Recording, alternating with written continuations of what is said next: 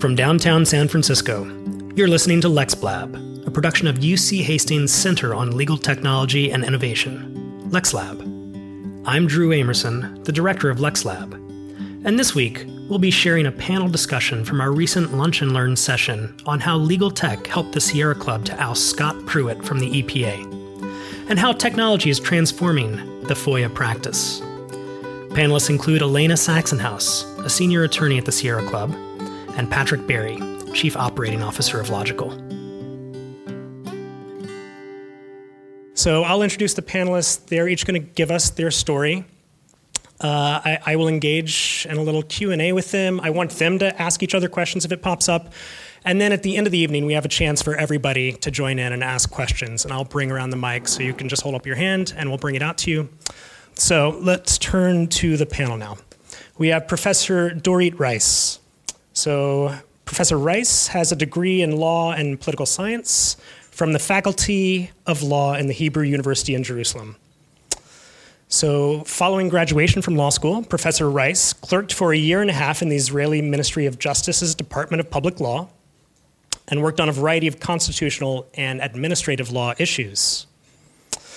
Her research has examined accountability, especially at agencies at the state, national, and international level. So, some of the agencies she has studied include the EPA, the CPUC, and the FAA. As part of her research, she has looked into just how the Freedom of Information Act has increased the accountability of those agencies. Increasingly, however, her research has taken a different turn and is focused on legal issues related to vaccines, including exemption laws and tort liability related to non vaccination. She's become a national and international figure in this field and as such, she brings a unique perspective to our panel tonight. As a state employee, she also has had her records released through a Freedom of Information Act request, so she can talk about what that is like. Next on our panel is Elena Saxonhouse. Elena is a senior attorney with the Sierra Club. She joined the club in 2008 as a law fellow. After two years at a firm, where she counseled community groups and public agencies on land use and environmental, environmental matters. She previously worked as an associate attorney in the DC Office of Earth Justice and as a law clerk for the Honorable Ellen Segal Huvelle of the U.S. District Court for the District of Columbia. She's a graduate of Stanford Law School and Yale University. Beyond using her powers of the legal kind to save the planet, Elena's favorite activities include birding, attending live music shows, and regularly at least planning to go to yoga class. this was this bio was written before I had a child, so it's, it needs to be updated a little. Live music shows, not so much. Mm. Yeah, that, that kind of goes out the window with toddlers. Her greatest life accomplishment, at least before the children, is cycling across the United States through many of the stunning places she's now working to protect. Next on our panel is Patrick Berry. Patrick is a Hastings alum. There you go. When he was here, this was the bookstore. Uh, he's also a graduate of Columbia University, and after his time at Hastings, he started his practice at the Venture Law Group. And this was during the dot com bubble, I guess you can call it, yep. in the late 90s. Boom. Boom, yeah. boom, bubble. Boom, bubble. Yeah. yeah. Uh, after that, that experience set him up to work in several startups and established tech giants in Silicon Valley. But interestingly, his path took him away from the legal profession and more to the business side. Uh, by late 2017, Patrick was, as they say, living the dream. Uh, he was enjoying part time work as a consultant to other startups and spending time with his family and pursuing hobbies such as surfing. Uh, then, he, as he put it, he fell in love. And his love was with his current company, which is called Logikcull. Uh, Logikcull enticed Patrick to give up his sabbatical to become its chief operating officer. And the San Francisco based company, which closed a $25 million Series B earlier this year, offers a cloud based platform that makes electronic discovery easier and more affordable, not just for law firms, but for governments and corporations. And we'll hear more about Logikcull's role later this evening. Finally, we have Aaron Field, another Hastings alumnus. And Aaron is now an associate at Cannata, O'Toole, Fickes, and Olson. I hope I got that right. It's a mouthful, but I think it's affectionately known as COFO. Can we just go with that? Sure. All right. So he graduated from UC Hastings in 2015, and Aaron is now the co chair of the Northern California Society of Professional Journalists Freedom of Information Committee. That's a volunteer committee of journalists and First Amendment lawyers that advocates for free speech and government transparency. He focuses his practice on First Amendment law and civil litigation. He's represented clients in First Amendment rights issues, including libel cases. He also has substantial experience using California's anti SLAPP statute to quickly defeat meritless claims.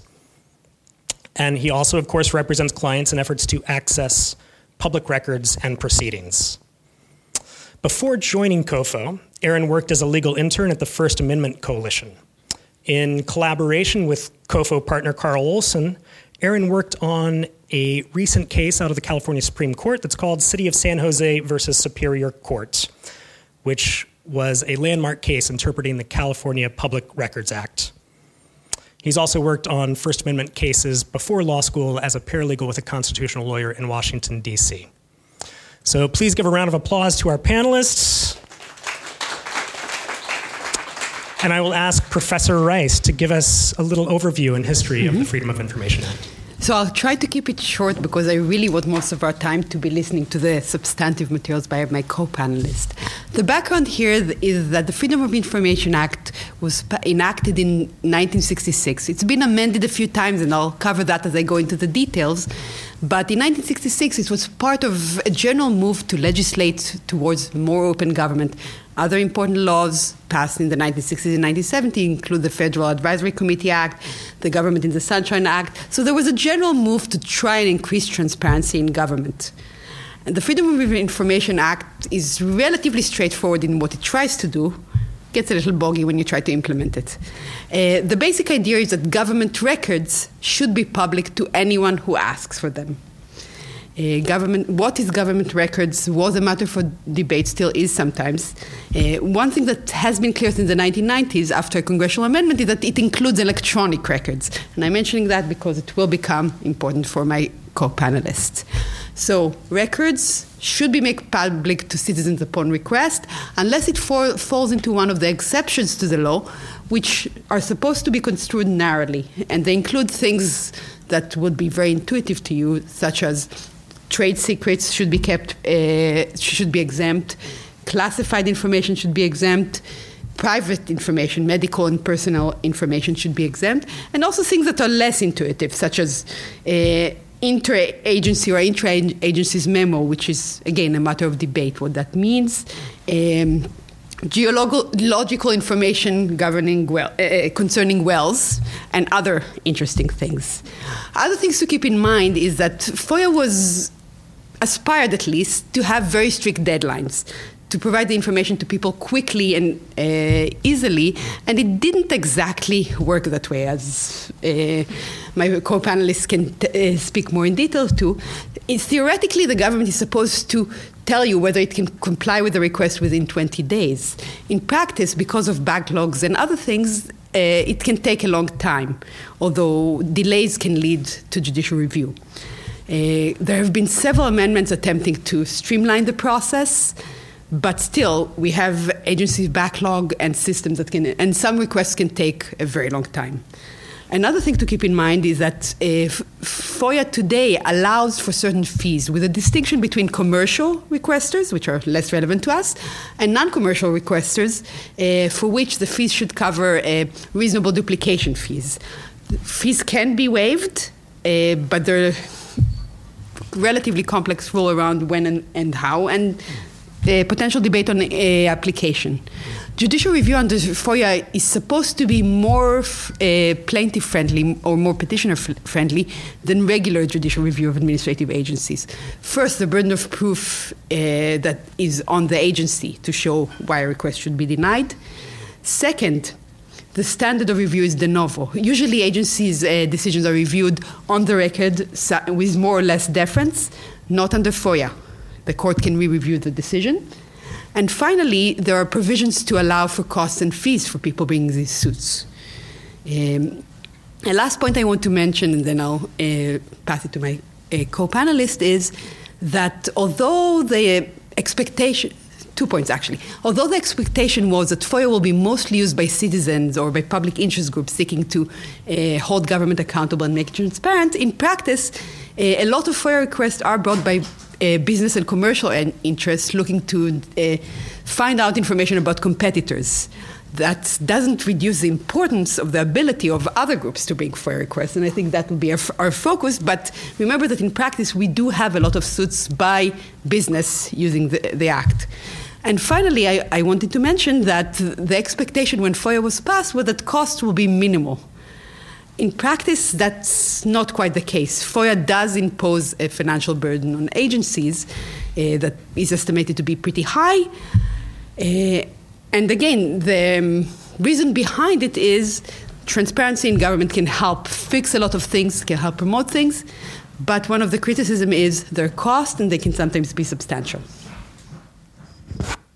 So thank you, Professor Reiss. Um, Elena, let me let me tee it up with a question for you. If if we should have named this "How to Take Down a Swamp Monster" through FOIA, uh, I think that's a story most of us want to hear here. How did your FOIA request turn into Scott Pruitt having to resign?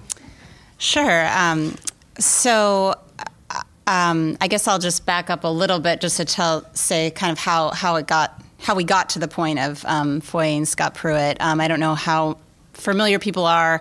Um, but uh, so Sierra Club is um, the nation's largest grassroots environmental organization, and we have um, chapters all throughout the country. We do um, a lot of we do. Um, uh, strategic campaigns like our Beyond Coal campaign, which is mainly the hat that I that I wear at Sierra Club, is working um, to move the country beyond fossil fuels to clean energy, um, and you know, other pieces of Sierra Club's work include protecting public lands, um, you know, uh, work under the Clean Water Act, the Clean Air Act, and all of this work was really um, threatened when um, President Trump came into office and when he appointed um, Scott Pruitt as uh, um, as EPA administrator.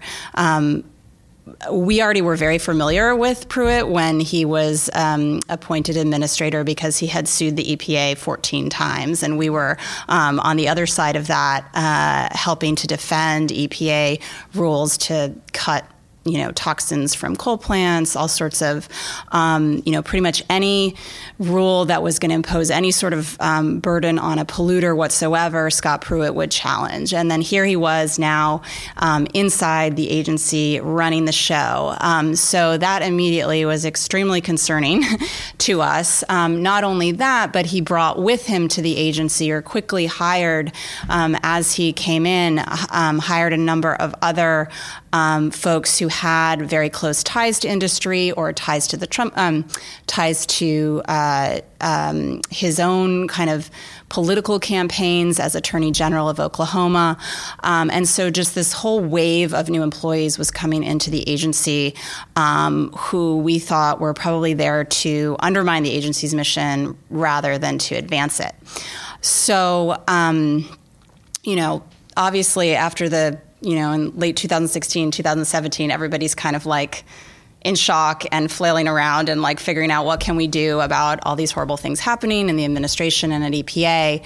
And um, one of the ideas that um, came out was to really bring back the kind of um, accountability and transparency work that we had done in the um, during the George W. Bush administration. We've been very involved in um, exposing um, the the um, Dick, Dick Cheney's like secret energy task force and documents involved in that. And so we wanted to kind of bring back that kind of approach and really ramp it up um, in this new era. And so we started filing FOIA requests that were very broad um, and sought all the external communications of um, not only Scott Pruitt, but his administrative staff and his schedulers and um, several of his top aides. Um, those were sort of the first set that we sent in, and they were um, seeking um, not only email communications, but texts, phone logs. Um, I don't know if um, you remember the news about Scott Pruitt having a secret phone booth. Um, we sought the records of his calls from the secret phone booth. Um, and uh, eventually got them back and he had made one call. Um, so um, that was news. Um, but anyway, so we, um, so that, that was sort of the scope of our request, very broad. And um, EPA did not respond, did not respond. And um, as Dorit had mentioned, it's uh, the statutory deadline is 20 days. So once the 20 days is up, you can seek a court to compel them to respond. So that's what we did. Um, we brought suit in the um, federal district court in D.C. Um, on the um, set of five requests um, surrounding Pruitt and his his aides and administrative staff, and EPA agreed to um, start producing documents, and they. and they put it in a status report, and that status report was enshrined in a court order. Lucky for us, we didn't even asked for that, but the court ordered them to start producing documents on this schedule.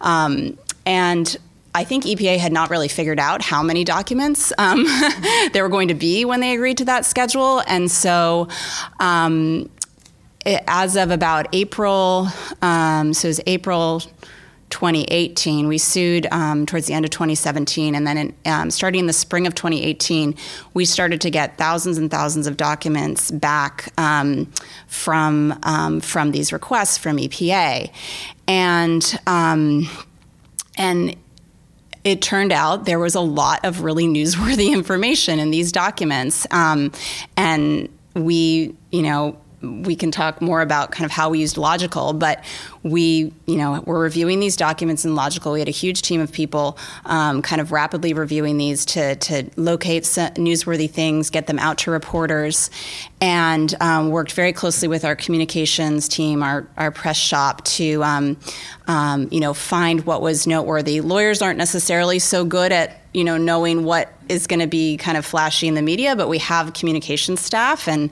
and they, you know, could help with that. Um, and so we had um, a bunch of people reviewing these documents and. Um, uh, and and then our press people working with reporters to to get them the documents and then the reporters would kind of come back to us so we found this is there anything more about this that you've seen um, and so there was this really great back and forth between the journalists and um, Sierra Club and it spawned you know just dozens of news articles about what was going on behind the scenes at Scott Pruitt's EPA, both in terms of um, kind of the special access being granted to like Republican donors and all of these industry executives, and um, the secretive way that Pruitt comported himself with the press. And like every time he would go, like if he was going to a panel like this, he would have had Drew give made sure that Drew gave his staff all the questions in advance. He would cross off questions he didn't want, you know. So all this kind of inf- interesting information was coming out through these documents.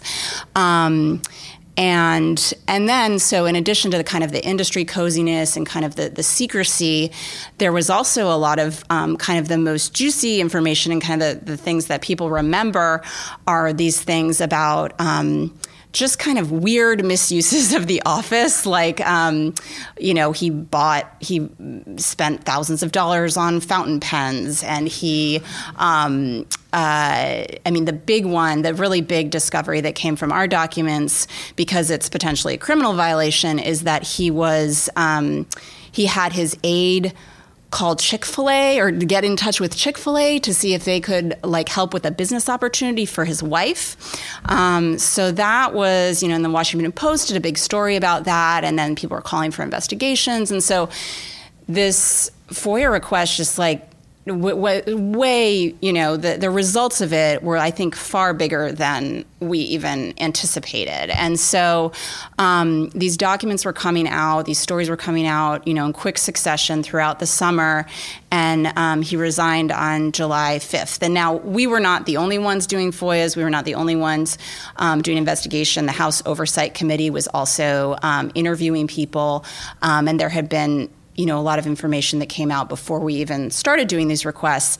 But the documents that we got really fleshed out and gave more color to everything that kind of was already suspected to being happen, um, to, uh, that people suspected was happening at the agency. And so, um, so we've gotten a lot of credit for playing a role in in um, Pruitt's demise. So, yeah, or, yeah.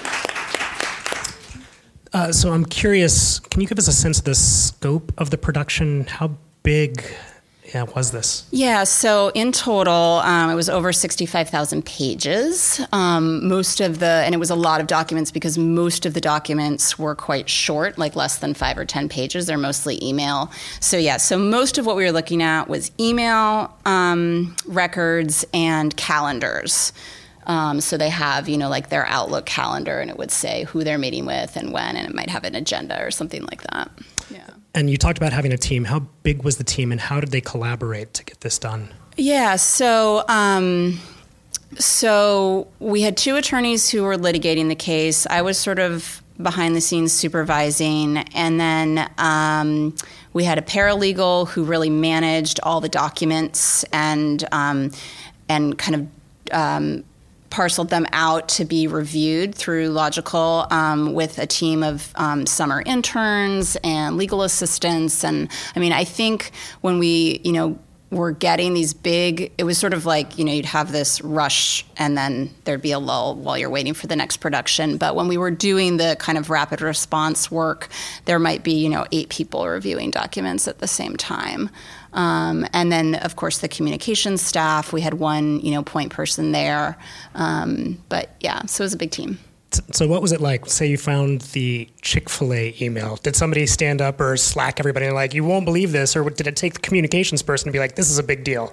Yeah, well, I think, yeah, with it, some of it was pretty obvious on its face that, like, this is yeah, and so we were using this feature in Logikcull where you can um, kind of at somebody, and you know, while you're looking at the document, and it sends them an email and it links them to the document. So it made it very easy to, you know, quickly say, hmm, you know, this one might be a good one to to look to look more closely at, and then like our press guy would say, yeah, it is. I'm gonna go call the New York Times, you know, or whatever. um, and this might be putting you on the spot a bit, but you you started by talking about the Sierra Club was using FOIA during the G.W. Bush administration. Uh, and I think you probably started there towards the end of that. Very tail end, yeah. Did you do any of that FOIA work at that time? No. Before um, last year, I had worked on one FOIA case. So it was not my area of expertise or, you know, anything that I planned on devoting half my time to like I do now. but I enjoy it. Yeah. How has, has is the FOIA practice continuing? Are you still submitting requests to the EPA? Absolutely, yeah. We are very busy. Um, we had parallel requests for the Department of Interior um, with Secretary Zinke, who is also extremely ethically challenged, and um, some of his staff, and um, and then uh, you know Pruitt's gone, but still many of the people that we're concerned about at EPA are still there, including the acting administrator who was a former coal lobbyist. So we are full on litigating a bunch of other FOIA requests right now. And um, it's been slower to get a response, but we will be getting, I mean, we've already started getting Zinke documents and we're going to get more from EPA. Um, are you seeing more fantastic emails coming out, more revelations? Are the EPA folks now being more guarded? Is Zinke playing it closer to his vest? Um, you know, the, the productions that we've gotten um, from Interior have been so much slower um, that there just hasn't been the volume that we had um, with those previous requests. But um, yeah, I would keep your eye out for some news articles about Zinke. Fantastic. Um, great. Let's let's turn to Patrick for a bit, and I'm hoping Patrick, you can share with us uh, how Logikcull's platform really helped sure. the Sierra Club here. Yeah, yeah. Well, it's it's it's amazing. I know this story. I don't know all the details, but uh, I just joined Logikcull about a year ago. Um, after a long time not working in the law, and I remember in this building taking environmental law and being inspired by it and being inspired by the you know the idea behind the Clean Air Act and the Clean Water Act and and you know really an important time in our country's history. It's laying the groundwork for a lot of the stuff. Not to mention Freedom of Information Act. And uh, being inspired by that, I didn't end up going into environmental law. But when I came back to um, to follow this passion project and, and fell in love with Logikcull, I the, one of the things that caught my attention was the fact the company uh, supported the Sierra Club, Earth Justice, and another important organization, the Southern Environmental Law Center, uh, with our product. And um, and I got an opportunity to drill down deeply into what is happening with these organizations and how we can support them. And that's one of the critical factors that inspired me to come back to work at this company um, in a nutshell, uh, Logikcull is a cloud based platform that speeds uh, the process of understanding what's in the do- in documents and making uh, uh and reduces the mean time to transparency for uh, you know, for very large data sets. Uh, specifically in the context of litigation uh, investigations and disputes where we have discovery or similar or open records rules that uh, enable um, litigants uh, or private citizens or others to, to get access to documents. And um, the reason it exists is um, that data the creation of data is uh, exploding at an you know exponential rate, as we all we all know, we all experience. You know, the data that's being created in this room right now is many organi- many orders of magnitude greater than the data that was created uh, in probably an entire year at Hastings when I was a student, and so uh, that creates huge challenges in um, many fields. But you know, we talk about big data and everything, but creates huge challenges in many fields, including in law and in government. Uh, and uh, Logikcull is built in order to facilitate uh, the penetration of those deep data sets in a way that would allow us to get the work done that we need to get done. And in the case of the Sierra Club, it's you know it's work that you know we're very supportive of and we think is um, is really worthwhile. And so it's gratifying to be able to get to you know hear these stories. Um, we're used in a number of other contexts, but it, uh, it the technology um, penetrates the data, it, it uh, structures it, it indexes, it processes many diverse data types, file types, emails and calendar documents of all sorts, um, uh, you know, images of computers and cell phones and um, uh, construction documents, any any kind of file you can imagine, applies some technology to it, processes it, and structures the data so it makes it, it uh, indexes it so it's searchable and actionable uh, and then allows uh, workers to collaborate by at mentioning things, for example, or applying notes and redactions and uh, facilitating production of documents or data sets to others. That's the basic uh, function of Logikcull. And it's used by uh, nonprofits, but but uh, government agencies and governments. You know, the city of New York, the city of Chicago, city of Boston, city of San Jose, uh, the city attorney in Oakland all use our product, and, uh, and, many you know universities and other big public institutions, in part uh, to help uh, respond to FOIA, because that's a that's a big challenge. But also corporations and private individuals and many many law firms.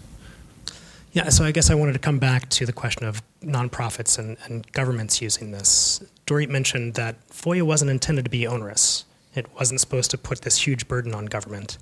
Um, but now you have the situation where all these cities are using your product, I presume because it's making it more efficient and easier.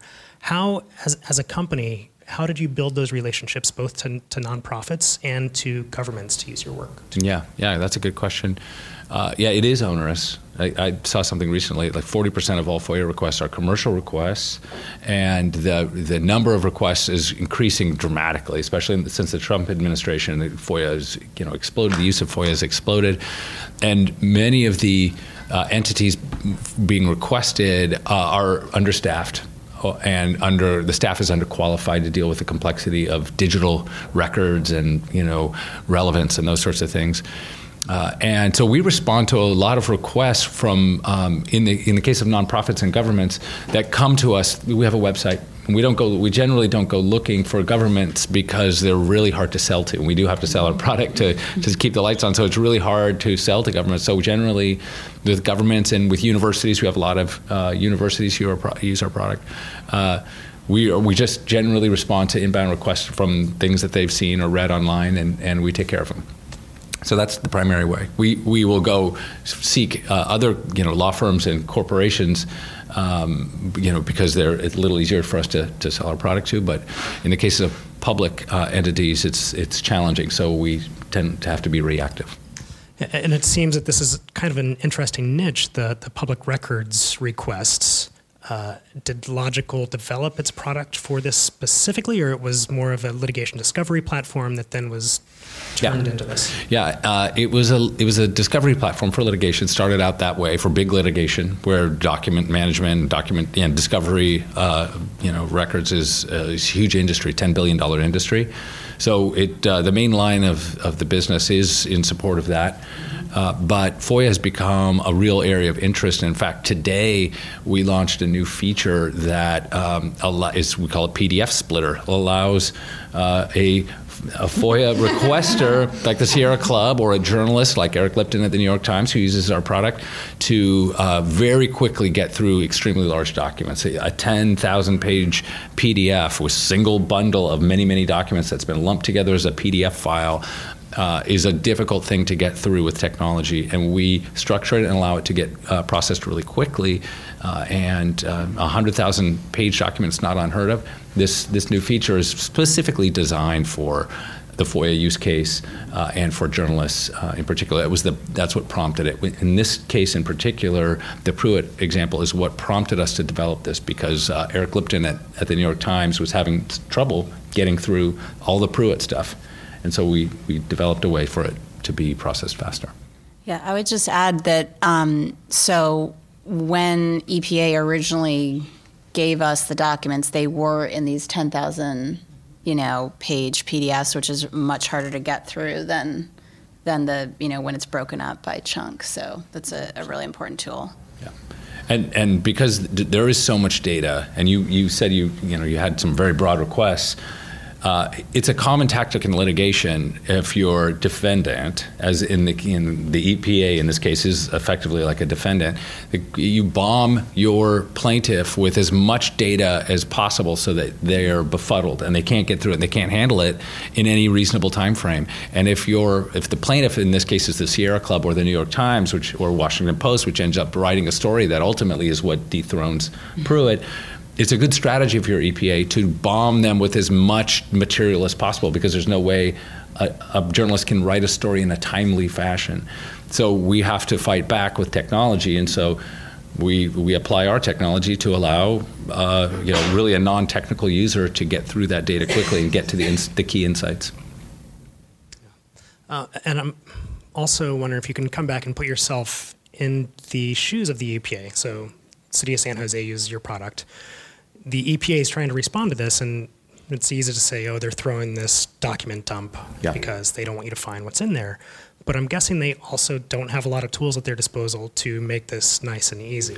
Yeah, uh, we just uh, last week we onboarded uh, Colorado State onto our platform, and this is a Colorado State is part of the University of Colorado, uh, the Colorado State school system. It's a subject to FOIA, and the nicest group of people you ever met, and not a one of them is is buying thousand dollar pens or building secret phone boxes or trying to buy a Chick Fil A.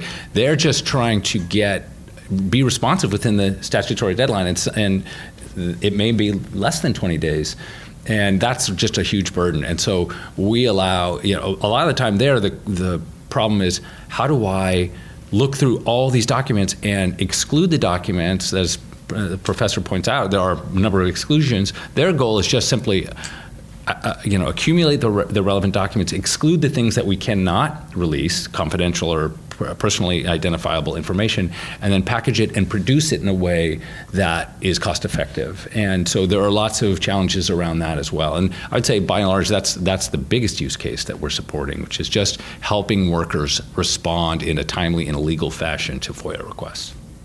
Great. Uh, let's move down to Aaron now. Aaron, I know that you've worked quite a bit with the California Public Records Act, and I'd, I'd like to hear about your experience, especially your work on the City of San Jose case. Sure. Um, I mean, I, I, worked on the City of San Jose case as a law student. My name is not on the case. I worked there uh, as an intern at FAC and uh, law clerk for uh, one of the partners at my law firm today. Um, it's a it's a fascinating case. So the the California Public Records Act is similar to FOIA in some ways. Uh, there are old California Court of Appeal cases that say that the two should be read similarly because the California Public Records Act is in some respects modeled on FOIA. But in California, we have also a lot of additional tools in the toolbox uh, that we can use to obtain access. So the California Constitution. Um, requires that any statute uh, that provides access be construed broadly in favor of access, and that any statute uh, be construed narrowly to the extent that it limits access. And it recognizes that access to the writings of public officials is uh, a right. Uh, essentially, it's a constitutional right in California. Um, so there's that kind of interpretive veneer and overlay uh, that that you see in every one of these cases. Um, the city of San Jose case uh, is uh, it w- was at the time a resolution to an issue that had been percolating in California courts for a very long time. Uh, the question that it answered was Are writings that relate to public business but that are stored on the private electronic accounts and devices of public officials subject to disclosure under the Public Records Act at the request of someone who submits a Public Records Act request? Um, the Supreme Court answered the question in the affirmative. It said that yes, they are. Um, and I think it had very good reason to do so. Um, Karl worked uh, on um, representing the news media in Friend of the Court briefing in the Court of Appeal uh, and in the California Supreme Court in that case, and I had the chance to help him with that. Essentially, what the news media argued was, uh, in addition to citing a long line of precedent that we believed supported our position and a number of um, article examples of situations in which uh, people were potentially using personal accounts and devices to evade disclosure.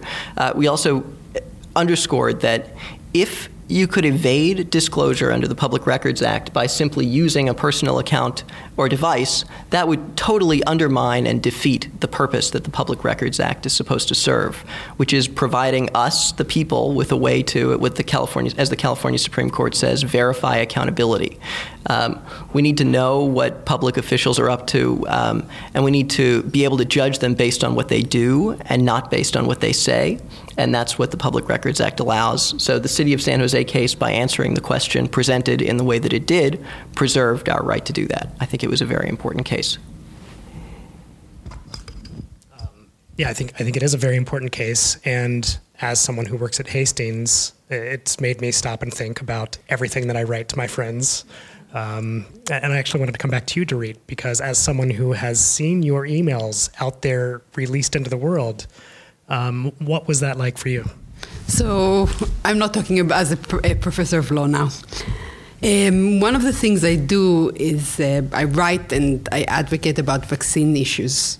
And I've been involved in the passage of a law in California, SB 277, that removed the personal belief exemption to uh, school immunization mandates. Naturally, anti vaccine people are not happy with it.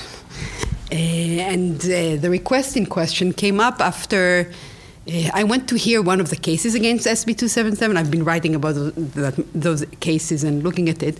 And I met an anti vaccine person while waiting in line, and he said, I have questions about vaccine. And I said, you can, You're welcome to email me. I'll try to answer them. So we corresponded for a while. The correspondence became too lengthy. He apparently had more time than I did because he wrote at length and asked things. And at some point I said, I'm sorry, I, I don't have the time to answer your personal uh, science questions. And he did not like that. And I think in part because of his anger over that, um, he filed a, a, Public Records Act request that asked for three things, and I'll explain why he asked for them in a moment. One, he asked for my oath of office in Hastings. Uh, every employee in Hastings signs an oath to uh, follow the laws of California, etc. Secondly, ask for any funding I got from the school to go to conferences and uh, um, hearings related to vaccine issues. Third, he asked for my correspondence with a vaccine researcher, Dr. Paul Offit, Um, um, which goes back to 2013 when I started being interested in, in, that issue. So he asked for the oath of office because he thinks that SB 277 was unconstitutional, and every state official that participated in it was violating their lo- laws of office. So he thought he could use that to try and get some criminal charge against me, which uh, people who understand the law realize is not quite the way it works. Supporting a law even so, a law that someone thinks is unconstitutional is not a criminal act. Um, he asked for the uh, funding because he wanted to say UC Hastings supports her in this criminal endeavor. Um, I have no problem with him having those uh, materials. The problem he's going to run to with the funding is that I'm horrible at uh, filing expenses with my school. So he's not going to get everything that I did because I just did uh, a lot of. I, I, routinely forget to file conference expenses with my school. So it's not going to cover all the conferences I went to. Never mind. Uh, my concern was about the correspondence with Dr. Paul Offit, and that's because uh, while I didn't know Dr. Offit before I got into vaccine issues, in the years since, he's kind of become a, a personal friend. And I did what state employees shouldn't do, which is use my state account to ask things like, so I, I just got pregnant and I'm in the middle of this vaccine series. Should I finish it? Or things about my kid. And he mentioned things about his kids. So I'm looking at this request and thinking, is someone who's officially a hater going to have a, a bunch of correspondence that include private information about my kids um, and about someone else's kids? Um, and a whole lot of other things. For example, Dr. Offit sent me a draft of his book he's writing that's not yet out. So is he going to get this draft of a book before it goes out, which could hurt uh, the book? Uh, I went to talk to our counsel and said, is, the, is this i need to know what's going on. I need to know what you need to give him and what you don't. You have to follow the law but i need to know. Is he going to get all this information about our kids? And she said sit down. Breathe. There are exceptions to the law, and they do include privacy. Information about your kid's medical issues are probably things we do not have to give him. Um, they, she went in detail over the information, and they ended up giving him a very small part of her correspondence, in part because apparently universities in California, and maybe Aaron can speak to that, uh, read in a, an academic product, a scholarship exception to the Public Records Act, which means that things that are directly part of your research don't actually have to be disclosed. And that was true. So, for example, I write a question. So, I'm writing this, vac- this article, law review article about vaccine. Are these three facts true? That's kind of, I mean, there's nothing underhanded there, but it's directly part of my research. Uh, so, he ended up getting a small selection of my emails. And uh, nonetheless, they used my statement in them to make all, a, a, variety of memes and things like that that I think that they think show how horrible I am and how evil I am at trying to get children killed by having them vaccinated. Uh, it was an interesting experience. I admit it, it felt kind of threatening until I figured out that no, they're not going to get all the information about my kids' medical issues. After that, it was okay. Never, uh, but um, it was an experience. Um, has it changed your email habits? Uh, I'm more thoughtful about what I put in email and I moved all my kids' stuff to my Gmail account, which I think it doesn't doesn't run afoul of the San Jose state. My kids' stuff is not part of my public job. Yeah. So um, I'm curious, and this maybe is for Aaron or Elena. So when you push back and you said, okay, there's this privacy exception. Mm-hmm. Let's say that that happens with the EPA. The EPA is like, oh, this falls under an exception. Do they have to produce any sort of log? You can go ahead, please. It's different. It's well, it's not necessarily. It's a little bit different under FOIA and the PRA. Mm-hmm. But if you want to talk, yeah, go yeah, first. and I haven't actually been through this in litigation personally yet because I am pretty new to FOIA. But um, yes, if they, if you challenge um, or to, to, just they have the burden of justifying their withholding so um, they file what's called a Vaughn index um, which um, kind of is like a privilege log which has to you know describe why they're um, withholding something for personal privacy and you know, it's interesting that that comes up because that seems like a totally valid use of it, but um, EPA seems to be using it, at least in the documents that we've been getting back, pretty broadly. Um, so it definitely may become an issue. Yeah, so under the California Public Records Act, unlike under the federal Freedom of Information Act, there's no hard requirement that the uh, respondent, um, it would be a defendant in a FOIA case, affirmatively provide such a list um, by default but it's well established that courts have authority to order the production of such a list. It's a little bit frustrating to have to actually litigate that again and again, but it seems that that's the way that it's done. So you essentially have to ask the court to intervene and provide a list to prevent everyone from having to shadow box essentially in the litigation. And then generally a list will be produced because the court recognizes generally that it's not an efficient way to litigate to not have any identifying information about the exemptions and the uh, that I would say cited. in this case it was pretty clear that this is not likely to get to court for what um, Yeah. it was on the application. Yeah, and I should clarify. I was speaking to when you're already in litigation. They don't have to. If if you, I mean, that's one of the, you know, I think difficult things if you're somebody who doesn't have the resources to go ahead and litigate a request is that if they send if they give do provide documents eventually and you know half of it's blacked out and it has a B6 for the you know the exemption that they're using on it um, you know, you can, as you know, you don't need a lawyer necessarily to file an administrative appeal of that. Um, you you basically write a letter to EPA saying, you know, you didn't justify this, or I don't think there's under personal privacy, but. Um, uh, you know, and so there is some recourse if the agency kind of doesn't give you a great explanation of why they're redacting or withholding documents. Um, uh, but then, yeah, it's much more powerful once you get to court in terms of the information that you can get from the agency to really push back on that. Uh, I would just also add one interesting note about the California Public Records Act's uh, privacy catch-all privacy exemption, which is in 6255 of the Government Code. Um, it actually requires the court to weigh the public interest in non-disclosure against the public interest in disclosure. So the test is that the government, uh, just like in FOIA, the government has to establish uh, that an exemption that it's asserting is justified. But to to establish that Section 6255's catch-all exemption applies, it has to show that the public interest in non-disclosure clearly outweighs the public interest in disclosure. Um, in practice, the court still looks by analogy to its constitutional right to privacy case law. As some of you may know, California has a broad constitutional right to privacy uh, that applies in a lot of contexts. So you'll see the Hill case pop up in 6255 cases. But I've always found that formulation interesting. So. Aaron, another question for you. So, Sure. as as we were discussing FOIA and, and your practice, I asked if you use any tools like Logikcull. I wanted to get a sense of what your day to day practice was when you're sorting through this. And uh, just, I'll, I'll ask you again: Do you use any tools like Logikcull to help with this? Well, I don't. Um, I, I think, and there are maybe a few reasons for that. I mean, first, I'm an associate. I don't have the final say over anything that I use. I kind of use what uh, what my firm uses.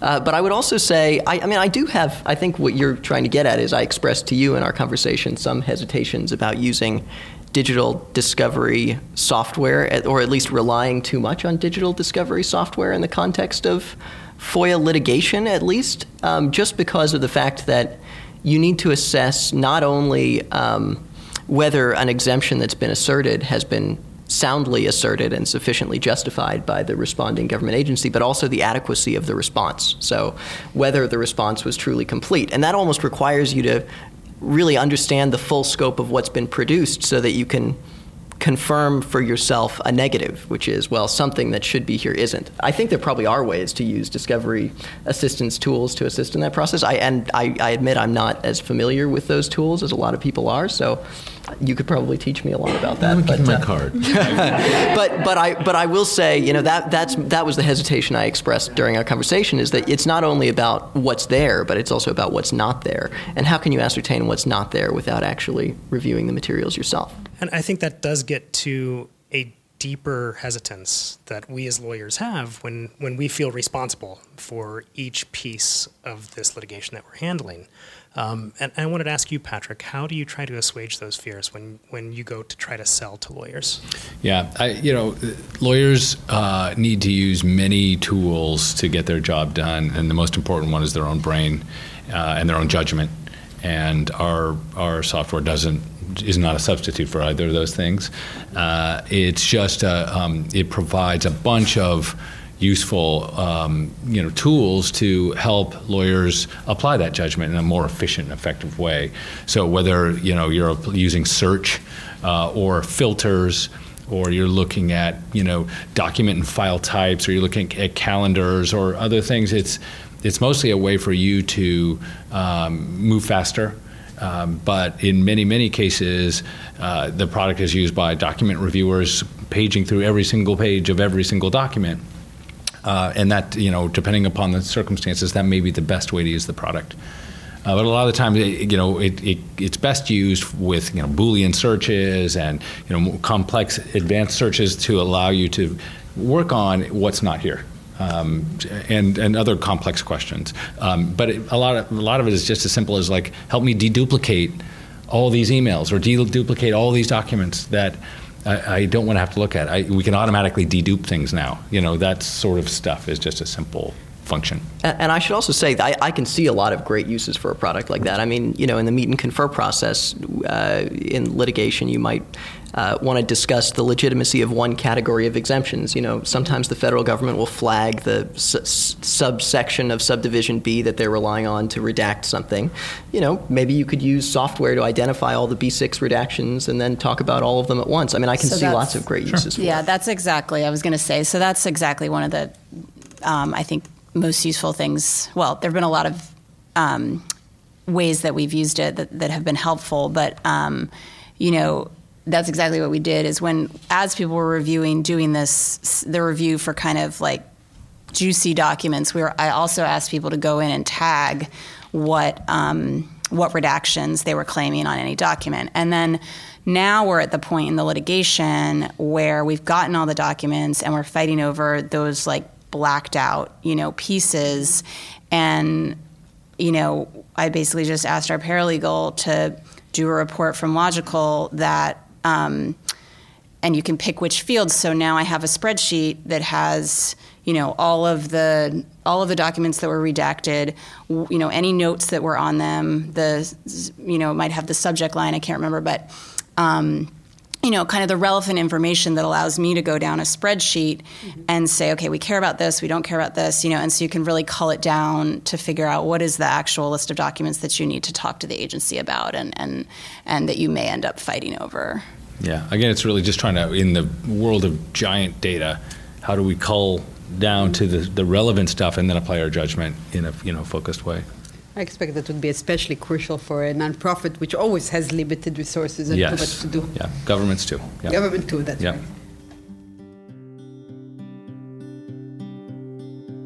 You've been listening to LexLab, recorded live during our bi-weekly lunch and learn sessions at the LexLab Legal Tech Innovation Center. LexLab is UC Hastings' hub for legal technology in San Francisco, featuring a resident startup accelerator, regular panel discussions, and legal resources for entrepreneurs. To learn more about LexLab or to attend a lunch and learn session in person, visit us online at lexlab.uchastings.edu.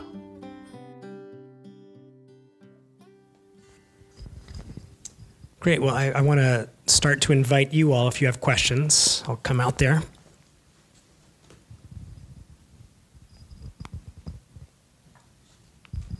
So, as a personal note, my after I left grad school, I went to the CIA for six years. And when I told them I was leaving in August and was leaving in October, they said, "Well, we're not going to let you learn anything new.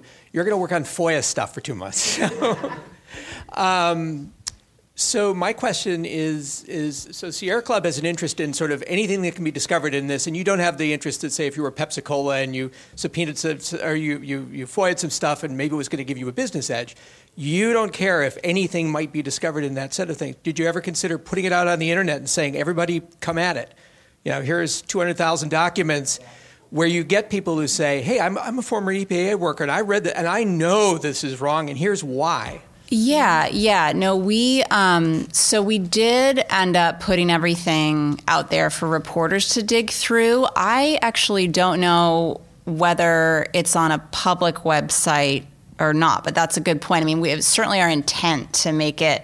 Um, you know, available to anybody who's interested. And yeah, I think crowdsourcing is a great idea. It is available publicly on FOIA Online, actually. Now that I so there's a there's a government website called FOIA Online. Not all agencies use it, but um, EPA does, and so um, anybody can you know look for our um, FOIA requests by number, and then all the responses would be there. They would not be packaged as nicely as and searchable as they are, you know, in the format that we have. So that was, you know, one service we were providing was to be able to provide them to people in a searchable format. But, um, but yeah, and I think you know the other. Um, there is there have been a lot of groups that have been doing this FOIA work on um, environmental agencies, and um, there is interest in having sort of a centralized repository for all that, and I think that would be great. And it's just a matter of somebody coordinating it, getting the technical help to do it, um, and all of that. But I think yeah, it's a it's a great idea.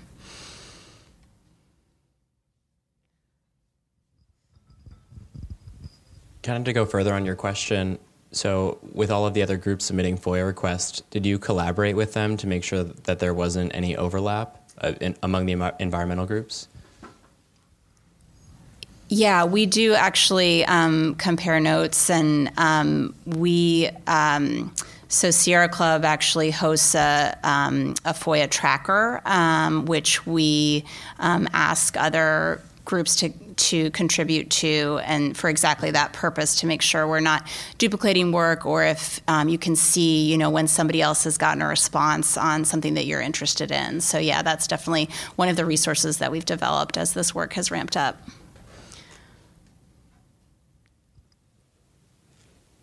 More questions? Um, this question's for Patrick. Where do you think that legal tech can do more for access to justice, especially in the government space? Yeah, uh, you know, uh, we see legal tech as really an extension of uh, legal minds and legal workers, and so we we follow the lead of the the human beings who are um, involved in justice and um, we, as a result, we get access to incredible stories, like incredible stories of heroes who are, you know, um, you know, really redeeming, are redeeming all of us. You know, the recent case of the um, the gymnasts at Michigan State and the uh, Grewal Law, which is a small law firm representing those gymnasts, using Logikcull to get, you know, in a very similar situation, really getting at records of a public entity that where a lot of bad stuff happened, and um, and so it's it's great to be you know part of that story, but we don't see you know we uh, other than giving really attractive terms to government and uh, nonprofits, which we do, uh, and um, supporting um, you know education. Um, we uh, you know that that's what our job is, and so we, we'll go where the practitioners are and um, and our hope is that you know lots and lots can take advantage of our, our technology. The, the the great thing about software is it does allow for the leveling of the playing field. Um, you know, small small firms, um, small entities, nonprofits can you know with the power of a of software or platform like ours, and there are others um, they can really come up against giants, you know, white shoe law firms or huge agencies, and come out victorious, or at least have an even uh, an even shot at getting access to uh, justice. And we're just a we're just a piece of that, um, uh, but we're always looking for new ways to help out and um, open to ideas. I want to follow up on that and ask you am I is what you're saying that the usual situation that someone comes to you and says I have a problem do you have tools that can help you solve it or do you also create tools for problems that people haven't figured out they have yet I think technology is always a little bit of both uh, for the most part um, we you know, we're a San Francisco company. We got about 100 people. We're down on Sutter and New Montgomery. We're a tech company, and we're trying to build something great and scale it globally. We have users in 37 countries all over the world and supporting those uh, users in diverse situations. Um, for the most part, we have to respond to needs that that we know exist, uh, and or in response to the, the, needs that we see out there. Uh, but sometimes we um, think of really cool stuff. uh, and uh, we put it out there and, and we see how. Uh, you know, see what happens because we think we have a you know better way. Uh, but a lot of the time, it's just sort of like like this PDF splitter feature that we just launched. It's because the Sierra Club and the New York, New York Times and, and others like it and just needed the they needed the help, and we were res- rushing to respond. And I think that's probably more often than not the case of how we how we work. But with the software, is there concern that the corporations and the law firms that represent those corporations would counteract the work that you do as well? Uh, well, we sell to we sell to corporations and, and law firms. Most of our customers are mid-sized law firms or in small law firms. The vast majority of our customers, but we do have a large number of uh, uh, of other companies. Uh, Salesforce here in San Francisco, largest employer in San Francisco, uses our product. Walmart uses our product. And uh, say what you will about those those companies, they're using it uh, in their day to day lives just to run a more efficient business, or really, it's legal practitioners who are you know, in many cases, refugees from a law firm practice world and going in house for an, an, you know a life that's a little bit more manageable, and they just need some help doing more with less. And uh, a lot of the, you know, when you look through their lens, you know, Walmart or Salesforce, they've got an employment matter that they got to get taken care of. They got an internal investigation that they have to run, and they want to go see their kid's soccer game, but they can't leave the office, and so it's sort of ways to help those folks. Uh, but but the basic you know idea is helping legal practitioners on whatever side of the issue you may find yourself on get through that really giant data and have a little bit better of a life and get to you know reduce the, the mean time to to knowledge um, that's that's the basic idea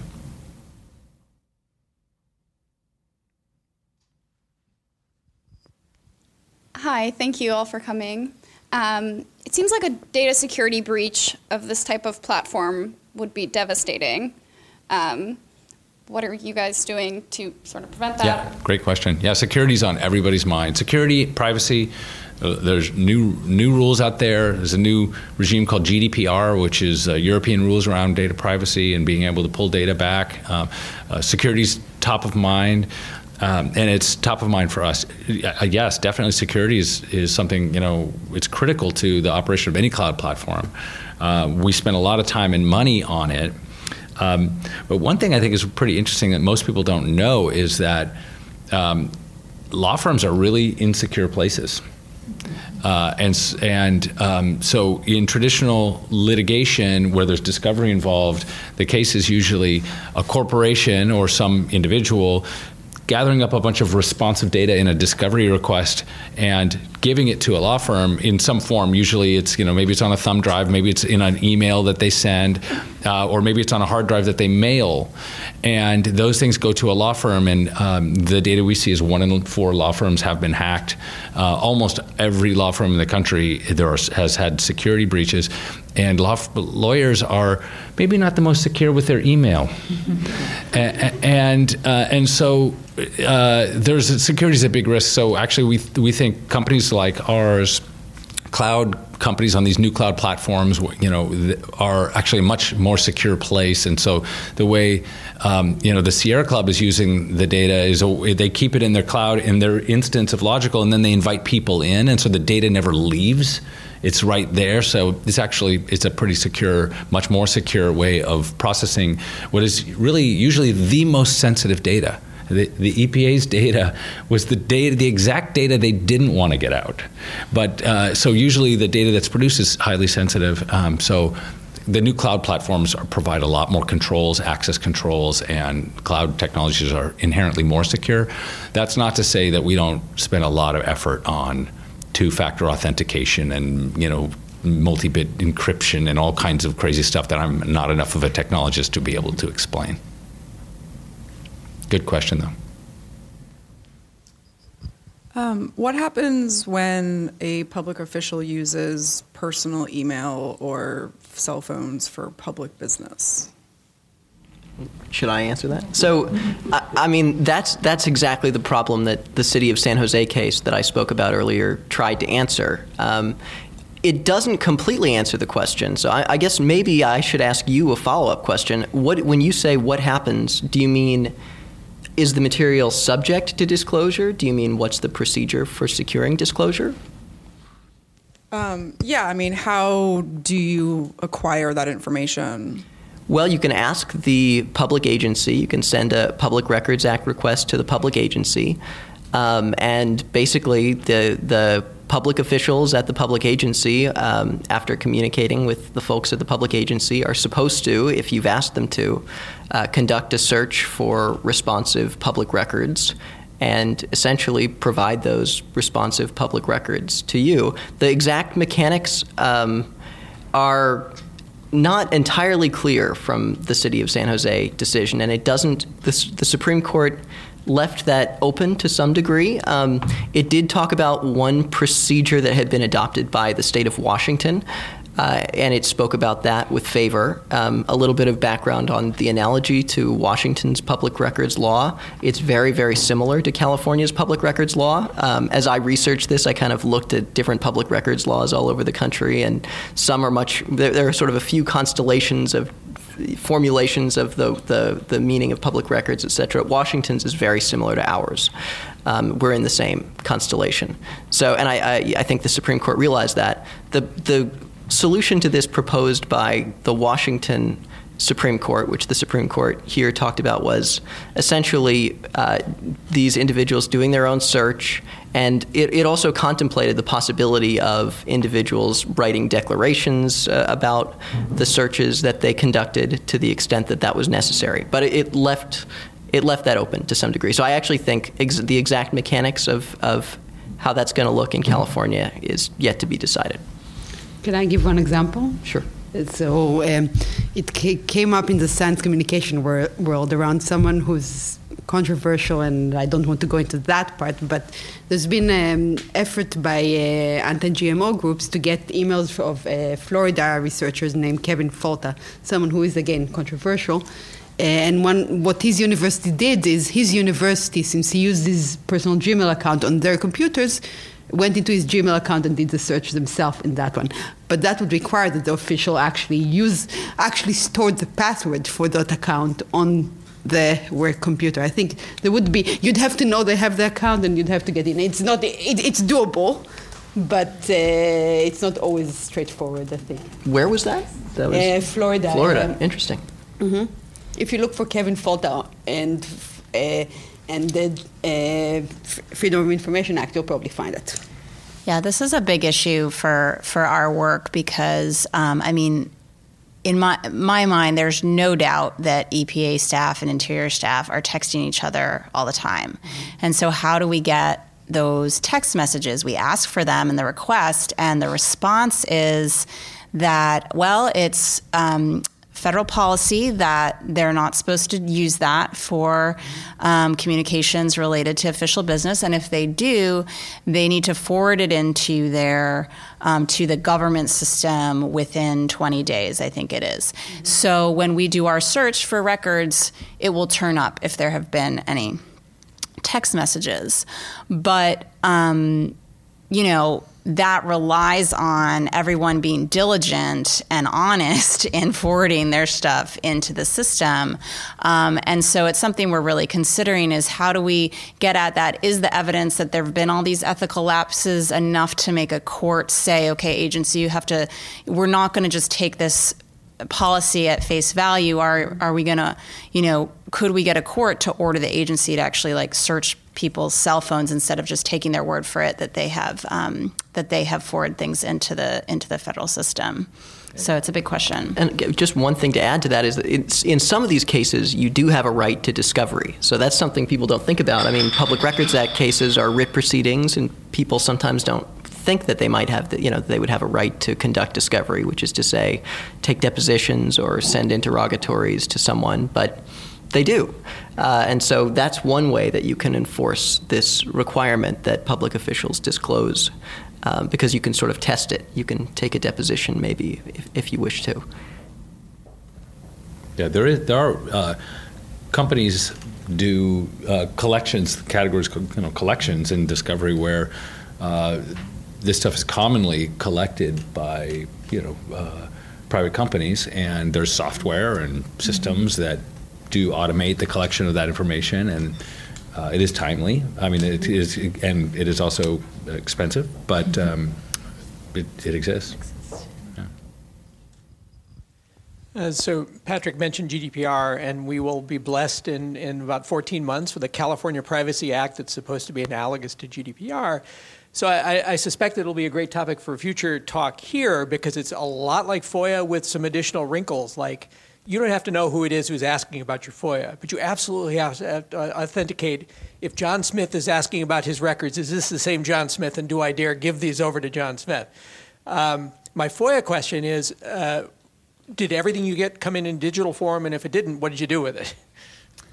Um, yeah, everything we got was provided in digital form. Um, I think, you know, we had asked that we had not only we, would asked for more than just digital records. So we'd asked for you know any hard copy um, correspondence that was received, but um, they provided it to us in a you know in a PDF format. So at least we didn't yeah we didn't have to deal with with that as, um, you know extra hurdle of scanning everything or anything like that. Yeah.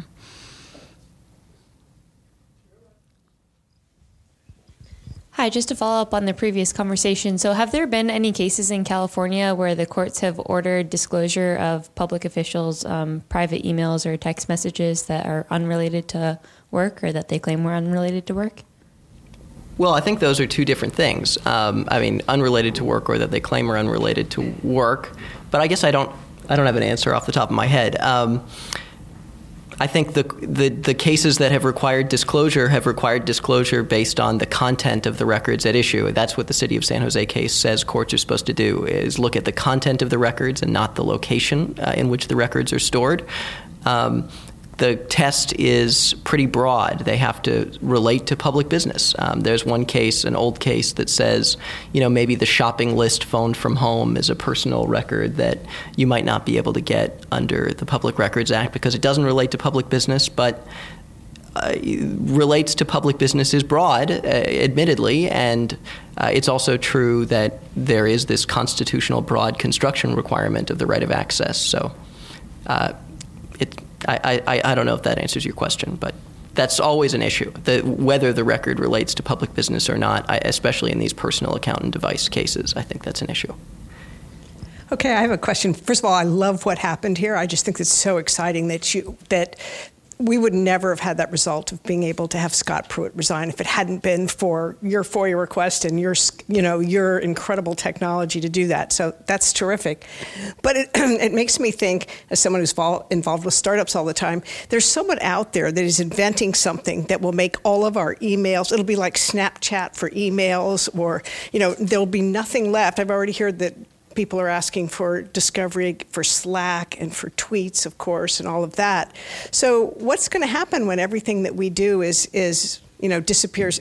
In theory, into the ether, or have you heard of it? Any of you heard of any of that? Oh, and, sure, yeah. yeah. I mean, ephemeral messaging, for example, which is uh, Slack is something that's a rising challenge. Who here uses Slack? Does anyone use Slack? So it's the fastest growing communications product um, and software company in uh, enterprise software company in history, according to some accounts.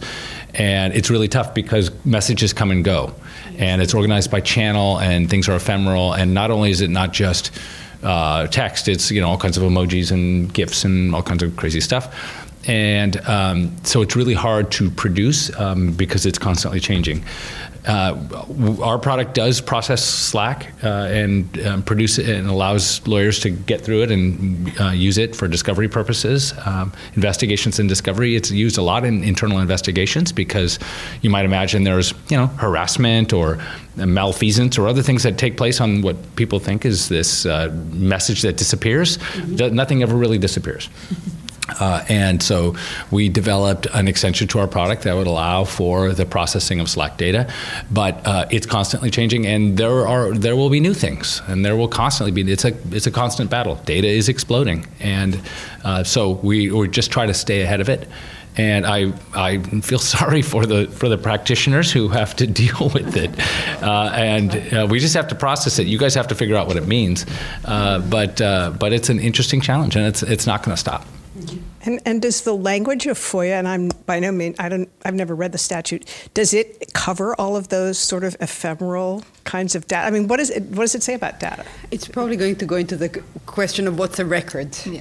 Uh, and there's some debate about that, and it's probably going to continue to be debated. That's my guess. Yeah. And I mean, we should also mention that there is a, another law that's very important for transparency and accountability. That's the Federal Records Act, which yes. Requires certain records to be kept by federal agencies, so that you know even if there are these technologies that allow you to have them have your messages disappear, that might be a violation of the Federal Records Act. That said, there's no private right of enforcement of the Federal Records Act, so um, that's another challenge. But um, but yeah, I mean the definition of records record is an extremely broad, and I think was updated. You know, more recently, yeah. So, but yeah, things are changing so fast. It will probably need yeah. another update soon. Yeah.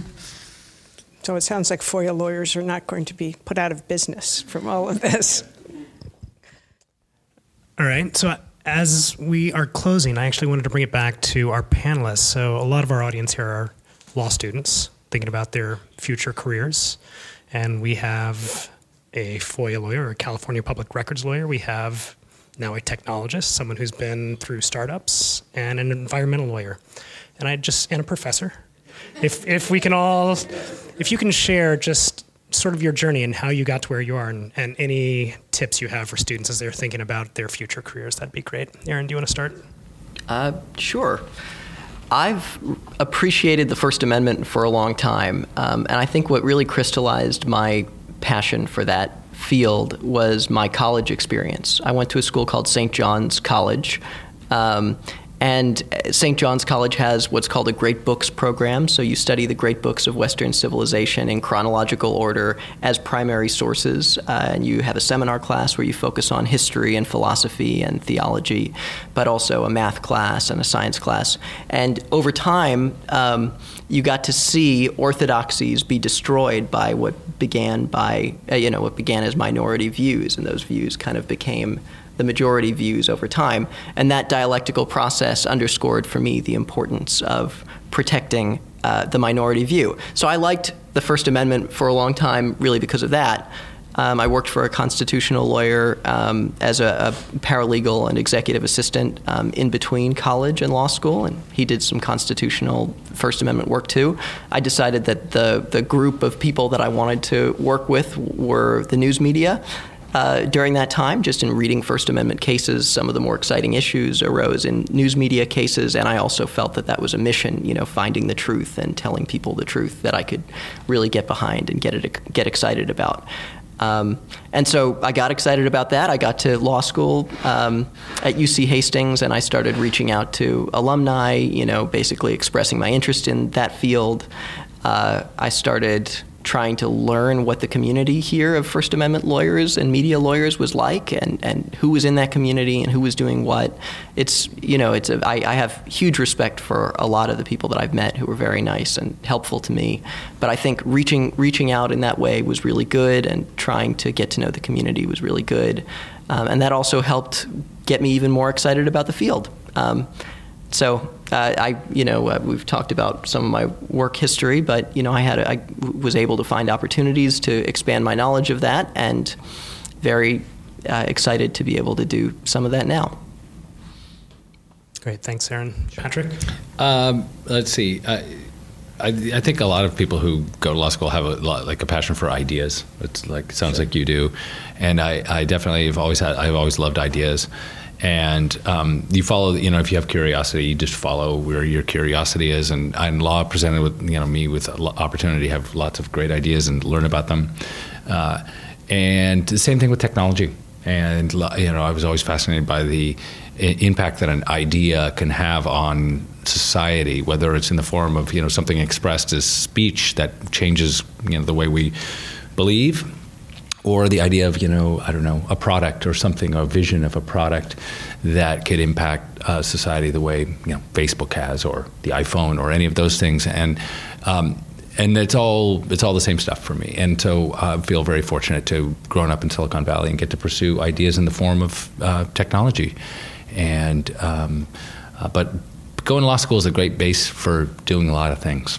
And uh, I think all of us would agree that you know we feel indebted to uh, our education um, for the opportunities we've been given, and I certainly I certainly share that. Great, thanks, Lena. Yeah, um, I guess I had an interest in environmental issues for you know quite a while. Um, went on was privileged enough to go on vacations to national parks when I was growing up. And it sort of, I think, started out as sort of a love for natural places, but then really evolved over time to, um, you know, the kind of public health side of it and the fact that you know these pollution laws are saving lives really like every day and um, even though it's you know somewhat invisible and um, so that piece has become really important to me as well um, and more you know what my work focus on focuses on than the the lands piece but um, I uh, so straight out of law school, I clerked for a federal judge in D.C., which was great. And during that time, I had um, been looking around for environmental law jobs, and I um, I got a job um, at the Ocean Conservancy, and was you know thrilled that I was going to finally become an environmental lawyer. And then um, about a few weeks before my clerkship ended, they called me up and said, "Actually, we don't have that job anymore. That that line item was zeroed out of our budget or whatever it was. And i was like you know at that time it just seemed like the worst like the worst thing that could ever happen to a person because i was like finally going to be an environmental lawyer. But um, turned out it all worked out. I was unemployed for a while because you know, I hadn't been looking for a job. I was expecting to have have this one, but um, so like my sort of tip and life lesson is that like even though networking can be sort of painful and um, awkward if you have any like social anxiety or whatever. Um, uh, I certainly didn't didn't you know really relish it, um, but it turned out to be really important. Um, I had made a contact when I was originally lo- looking for um, that Ocean Conservancy job, or had originally gotten that Ocean Conservancy job, um, I got to know a lawyer at Earth Justice. And so when that jo- other job fell through, he was like, "Well, we're doing all this mountaintop removal litigation, and we could really use someone who has just come off a federal clerkship, and you know, we're we're, we're in federal court." And um, so I got I got to jump in on that litigation. Sort of, they created this like temporary position for me, um, and so that was that was fabulous. I don't know if folks know what mountaintop removal mining is, but it's like nasty. Really, just kind of the worst environmental practice in the entire um, United States, and that you know they're sort of chopping off the tops of mountains and dumping them in streams and sort of devastating poor communities while they're at it. So, um, with health problems and, and everything. And so, um, I got to work on. Um, that federal litigation for about eight months. Um, and then I came out here to work for a small firm that does. Um, community, a small private firm that does that, that represents community groups and public agencies, um, and I really enjoyed that work um, I, I, enjoyed the people that I worked with and the quality of lawyering, but I found that um, I was really antsy to be back um, doing more of the kind of like strategic, I want to save the world kind of things. And so it wasn't enough for me to be representing, you know, one client with a narrow interest in a particular strip of land. Um, I really wanted to be doing more kind of national strategic work. Um, and I um, also kind of through networking found out about this position that I had not seen posted anywhere at the Sierra Club. They were starting up this Beyond Coal campaign and needed more lawyers. Um, and sort of the rest is is history. I went to Sierra Club more than ten years ago, um, and um, and yeah, at the time there were like 150 new proposed coal-fired power plants, and Sierra Club was planning to fight every one. Um, and so I got to do that at the beginning of my career, and there are no more new coal-fired power plants um, being proposed in the U.S. Um, and so, um, yeah. Anyway, moved on from there. But great, thank you. You won that coal fight, at least that bit. Um, Dorit, you get the last word. Any advice to aspiring folks who want to be on the receiving end of a FOIA request someday? well, I think what you're hearing it in part is uh, be flexible. You can have your goals, but be, be flexible. Open your eyes to what uh, can happen. Talk to people, network, and for our students, in particular, be also flexible geographically. The Bay Area is great, but there are other great places too. Great. All right. Can you all join me in thanking them?